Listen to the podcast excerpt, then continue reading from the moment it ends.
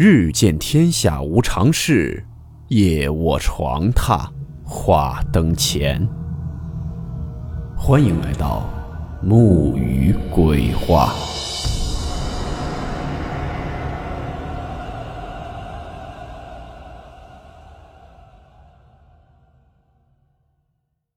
Hello， 大家好，我是木鱼。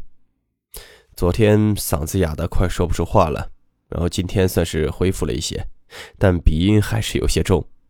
不过还是得更新啊，要不然催更大队真的都快把我给撕巴了。今天我们来继续讲一讲上期故事中那位曾经在监狱服刑的一位网友分享的他的经历。故事名称：我在监狱的经历。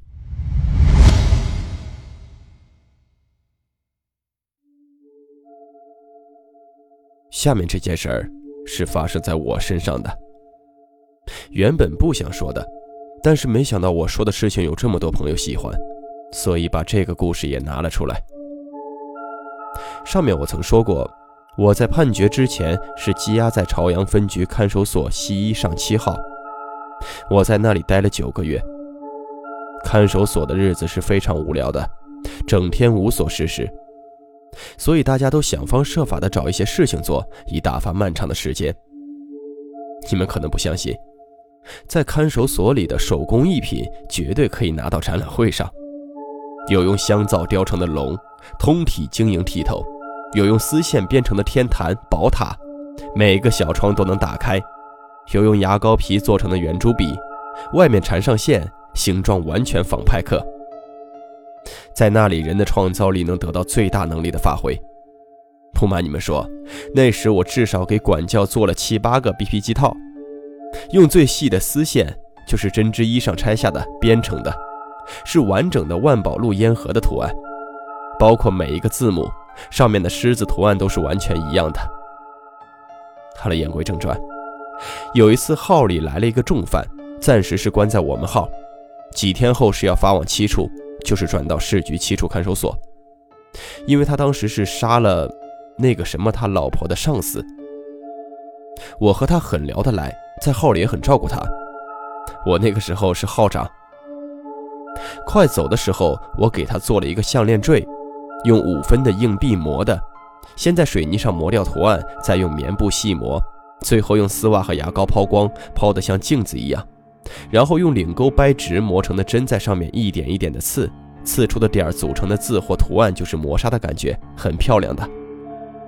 正面我给他刺了一个缘字，为了纪念我们短短的缘分，背面刺了两行字，谁无虎落平阳日，待我风云再起时，为的是希望他能保住一条命，不要被判死刑。他脖子上带着我送他的小坠子走了。过了有将近两个月，有一天晚上，我挂在墙上的一个小葫芦，而是用线编的，突然无缘无故地掉了下来。屋里没有风，绳子也没有断，小葫芦就掉在我的腿上。我当时是盘腿坐在那儿的，我有种莫名其妙的感觉，当时是觉得有人进来了，而且就在我的面前。我看看大家，大家都没什么反应，但是我实实在在地感觉到我的面前是有东西的。我当时越来越害怕，拼命地和别人说话，但是恐惧感却越来越重。我决定做些事儿，就起身做项坠。这次的项坠不是用硬币磨的，是把白色和绿色的牙刷瓣砸成小碎块，白少绿多，放到啤酒瓶盖里，然后用手指做成长长的纸念，放到瓶盖下烘烤，直至塑料牙刷瓣完全融化再抛光，和翡翠的一样。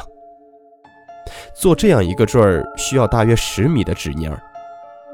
在我开始点燃纸捻儿的时候，我突然发现一件让我大吃一惊的事情，那纸捻儿在燃烧，但是纸并不被烧短，火焰是蓝色的，根本不像以前的红黄色，像是清洁燃料的那种蓝色。很快盖里的塑料化了，但是我手里的纸念儿只烧了短短的十公分。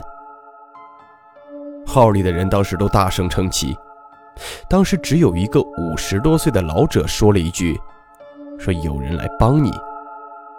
这位老者是原银行的行长。我想不出帮我的人是谁。后来在我抛光那只坠子的时候，上面白色花纹却非常明显地显出一个楷体字“圆”。我知道帮我的人是谁了。如果这里真能通灵的话，希望我那个朋友可以得到我在这边世界的问候，愿你一路走好。我在分到北京市监狱之前，羁押在北京市朝阳区看守所。看守所位于亮马河，由几个通道和一个小院组成。我就在西小院西一上七号。号内的规矩是，听到管教叫名字，要大声喊到七号，然后由管教开门把你提走。话说一九九四年的夏天，当时进来两个人，一个叫黎占国，另外一个忘了名字了。那故事就发生在黎占国身上。黎占国是因为倒卖伪钞进来的，另一个没大事儿是赶大车的，因为别人雇他拉了些偷来的建材。新来的都要坐在固定的位置，两个人挨着坐在最靠前的位置。进来没过多久，那赶大车的就突然大喊到七号。其实当时并没有人喊他的名字，也可能是当时因为幻听了，后来就经常大喊，为此还吃了不少苦头。两天后，赶大车的被放走了。那黎占国认为是不是冒充幻听就可以被放走呢？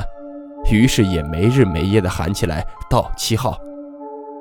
他犯的事儿至少要判五年以上，当然不可能被放走。黎当时已经绝望了，但仍然不停地喊。他当时的神经已经完全不正常了，水米不进，只是不停地在那儿喊到七号。因为不停地闹，管教给他戴上了重刑戒具，并给他灌食，灌下去他就喷出来，灌下去就喷出来，人已经不成人样了。一周后的一个清晨，黎占国死在了耗子里。他随身的衣物放在一个塑料袋里，放在耗子的尿桶边，等着他家人来领走。可是后来，奇怪的事情发生了。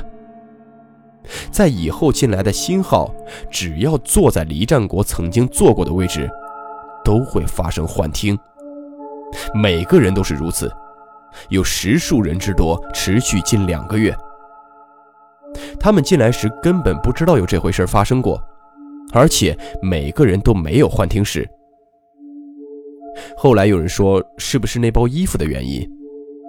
经请示管教，丢掉了那包衣服，之后再也没有人幻听了。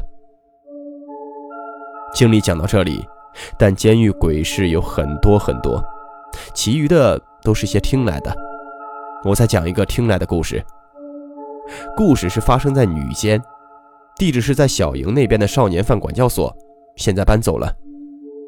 原来的女子监狱一部分在延庆监狱，一部分在少管所。有一个女犯和老公一起犯了杀人罪，老公被判死刑，女的无期，在少管所女监服刑。后来这个女犯神经有些不太正常，经常说她老公在半夜来找她，神神叨叨的，后来就被转到了延庆监狱。她原来睡的床就分配给了另外一个女犯。有一天夜里，睡在她床上的女犯突然觉得很冷，非常非常的冷，以为是发烧了，就起来求医。但是刚出监舍门却又不冷了，弄得队长也挺烦的，还警告他不许捣乱。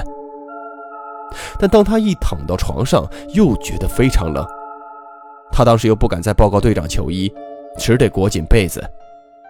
后来迷迷糊糊的，就突然感觉被子里多了一个人，但是那时他一点都动不了，只是神志比较清楚，只感觉到被子里的人好像是越来越真实，越来越可触，而且明显是一个男人，正在抚摸他，亲他，与他亲热。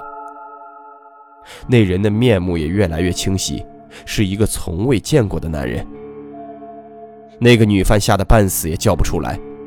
不知过了多久，那个男人走了，是慢慢变得虚化掉了，好像是一点点的化成了雾气状，然后消失了。这个女犯后来把这件事告诉别人，别人都以为是在做春梦，还嘲笑她。再后来，也有别人睡那张床。只要睡那张床的人，晚上都会遇到那个男人来亲热。直到他们互相描述那个男人的模样的时候，才发现他们遇到的男人是同一个人。最后，他们给传到延庆监狱的那个女犯写信，当那个女犯把老公的照片寄过来一看，就是那个人。以上就是这位网友分享的所有在监狱里的故事。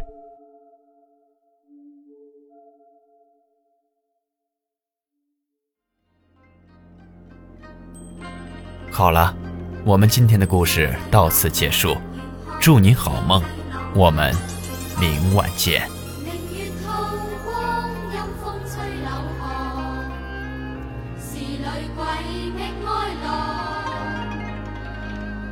谁人愿爱凄厉鬼新娘？